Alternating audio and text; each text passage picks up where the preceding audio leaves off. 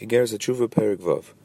We were learning about the neshama in the guf of a person and how it gets there through Vayipach Ba'apav Nishmas Chayim, which is represented in the pasuk of Ki Chelik Hashem Amai, that a Chelik of Hashem, Kevayachal, a piece of Hashem is his nation. And then we added in the last parak, Yaakov Chevel Nachlasai, that Klal Yisrael's neshama is like a string attached to Hashem. It's not only is it a piece of Hashem blown into every guf, every Yiddish guf, has in it a piece of Hashem, the Chelik Eloka Mima'al, the Yipach Ba'apav Nishmas which again is the last Hey of Hashem's name, the Yud Ke Vav Ke, that last Hey of Hashem's name, is representative of the Shechina that goes into Klal Yisrael and lives here in the world with Ba'yipach Ba'apav Nishmas But not only that, there's also Yaakov Chevel Nachlasei, that Yaakov is Kalisol, Yaakov is still attached to Hashem like a string. And that's what he said, that's, that is what Karis is, that the string is cut, so therefore a person doesn't have any capability to live anymore. And when a person does a smaller Aver, so then he cut a piece of that string. So that's the Pagam, that's the damage that's done through a Chet. Now we move on, and we're going to start answering the question. One of the questions that we learned in Perik Dalid was, the Torah says that for certain Averis, Karis, and Misa the person who does that Avera, he has to die at a certain age. And we see, when we look around, we see that it's not obvious that that's what's happening. Because we see that there are people that are Rishoyim, Bemazed, and they do terrible things, and they know that they're, that they're doing it wrong, and they live to a ripe old age. How does that work?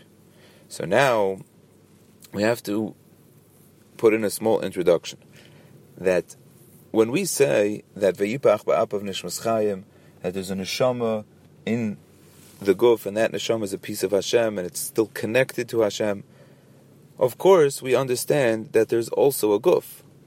The Tanya really mentioned it along the way. I don't know if we spoke it out here in this year, but the Tanya mentioned along the way that that neshama encloses itself in a guf, and that guf is also part of the Seder of Bereshis. Means we said that, that the specialty of a neshama is that it comes from an inner place of Hashem. Vayipach ba'apav, he blew with an inner breath and a deep connection, and that's where the neshama comes from.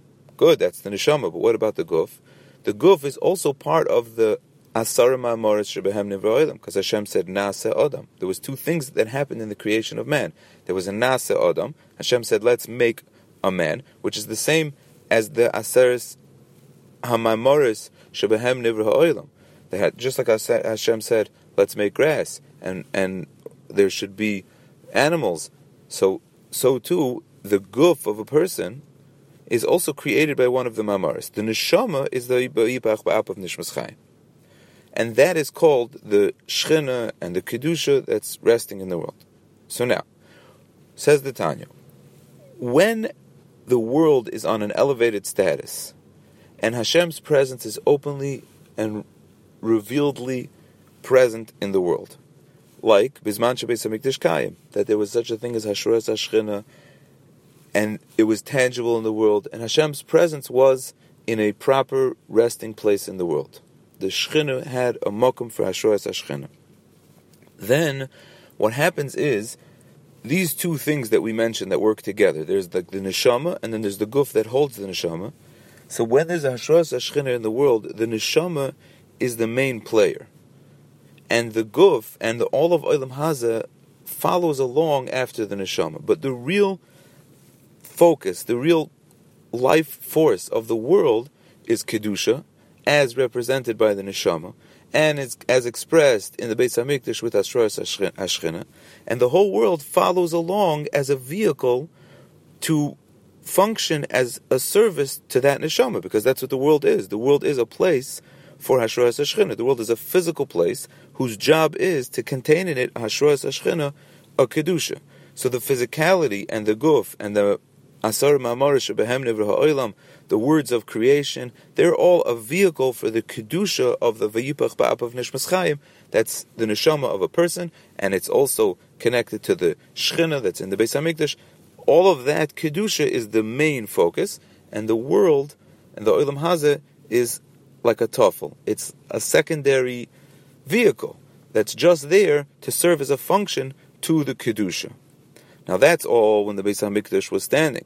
But now that the world has fallen into a state of Gullus, the state of Gullus is that Hashem's presence is very, very much hidden.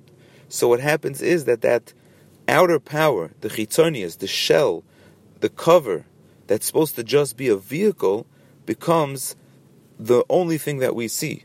And the Shekhinah and the Kedusha becomes hidden and actually functions in a way of secondary. Instead of functioning as a primary, the Shekhinah has to be forced to function as a secondary. And that's going to lead us into the answer to the question we asked.